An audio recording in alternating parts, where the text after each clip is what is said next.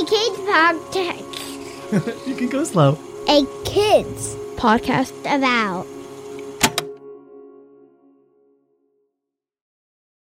The Kingdom of Tonga, in the southwestern Pacific Ocean, east of Australia and Fiji, is made up of around 170 islands. On January 15, 2022, several islands were impacted by a massive eruption of an undersea volcano. The effects this volcano had on the islands, as well as on the people of Tonga, are worth noting.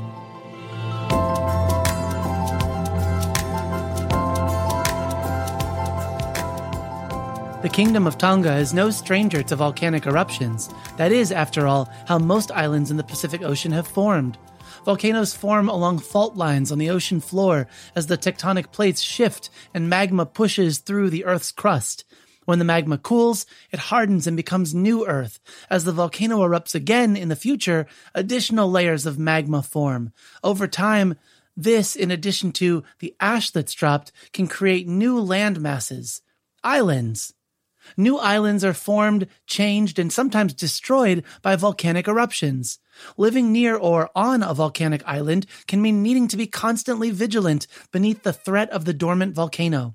But volcanic ash can also help to produce fertile soil, allowing an abundance of plant life to thrive. Some people around the world who live on or near volcanic islands are accustomed to living in harmony with this natural threat. Some volcanic eruptions are relatively contained or mild and do not pose immediate threat to the people around them.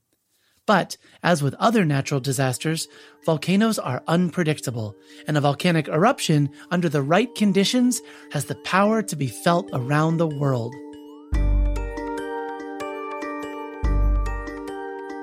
The Hunga Tonga Hunga Ha'apai undersea volcano began erupting on January 13, followed by another powerful blast on January 14. But it was the massive eruption on the following day that sent ash and dust upwards 25 miles into the atmosphere, creating a cloud that was visible from space. This volcano is one scientists have been watching. In 2015, an eruption connected the two islands of Hunga Tonga and Hunga Ha'apai, creating a massive land bridge out of earth and ash, as well as a fair amount of interest in what the volcano would do next.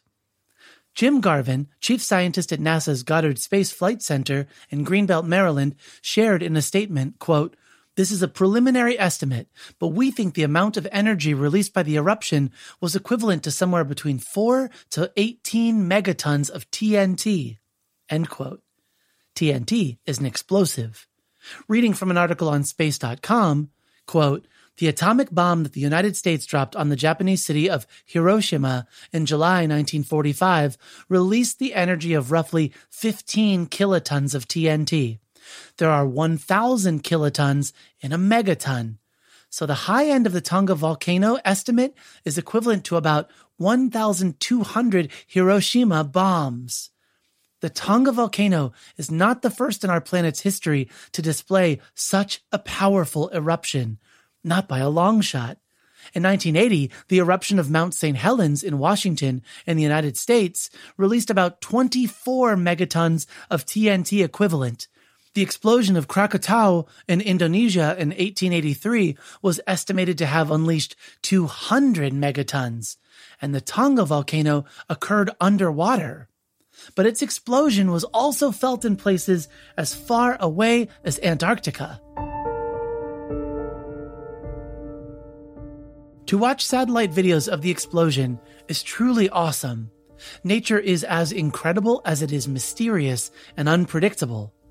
The explosion sent a 50-foot-high tsunami onto the shores of the surrounding islands. Imagine a wave taller than your house or your school. The blast also severed the nation's internet cable, cutting off communication for several days. And while we can wonder in awe at the massive plume of ash and dust that could be seen from space, that powdery residue of melted rock settled onto the islands of the Kingdom of Tonga and surrounding countries, covering everything with a brownish-gray coat of volcanic ash. Imagine if someone dumped a dustpan of dirt onto your floor.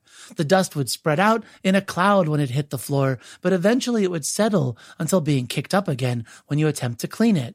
It might take several attempts to clean up all the dirt. Now imagine if that dirt and dust covered your entire floor. Imagine if it was over an inch thick, thicker than your thumb.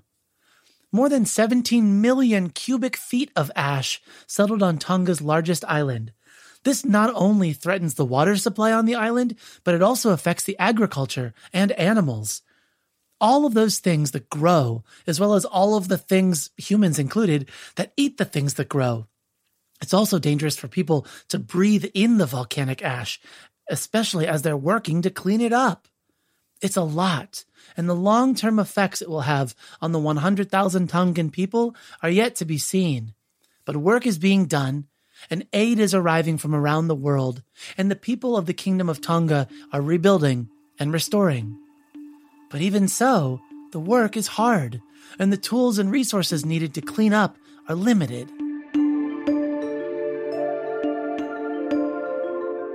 Most of you, if not all of you, are listening to this episode outside of the Kingdom of Tonga. Did you hear about the immense volcanic explosion? Have you seen pictures or videos? Have you asked about the people who live there? Even though Tonga is halfway around the world for many of us, and even if this is the first time you're hearing this country's name, there are things we can do to bring this news close to us. Look up Tonga on a map, online, or in a book.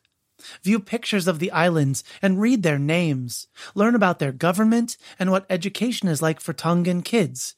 And then, your homework. As you think about kids in Tonga, or really anywhere, think of what it might be like to live somewhere different. Consider how your life might be different and how it might be the same. Then think about how you would want someone to respond if they found out you'd been affected by a similar natural disaster, or something otherwise life-threatening or life-compromising. What would best help you and those around you to receive from others? Would it be resources like food and clean water and clothing and tools? Would it be messages of support like emails and letters and pictures and videos? Would it be something to distract you or to entertain you or to comfort you? You don't need to make or buy or mail anything, though you're certainly welcome to do so. But I want you to be aware that people are affected by disasters and conflict and change almost constantly. And one of the best things we can do for others is to see them and to acknowledge what they're going through and to ask, what do you need? How can I help? Keep that wonder for all that our planet surprises us, but also keep an eye out for how you can lend a helping hand when needed. I'm Matthew, and this is Worth Noting.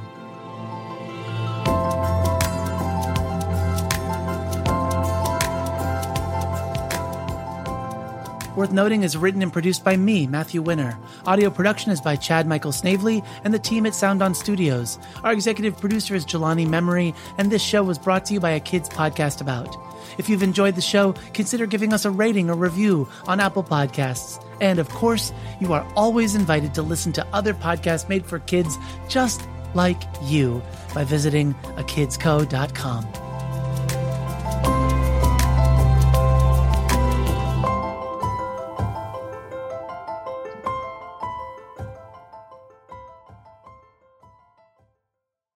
We know you value what you put in front of your kids, especially when it comes to screens and podcasts.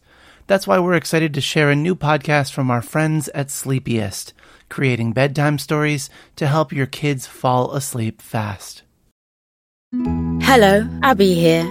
If you've got children and find bedtime's a struggle, I'd like to tell you about Coco Sleep, a children's story podcast designed to make bedtime a dream.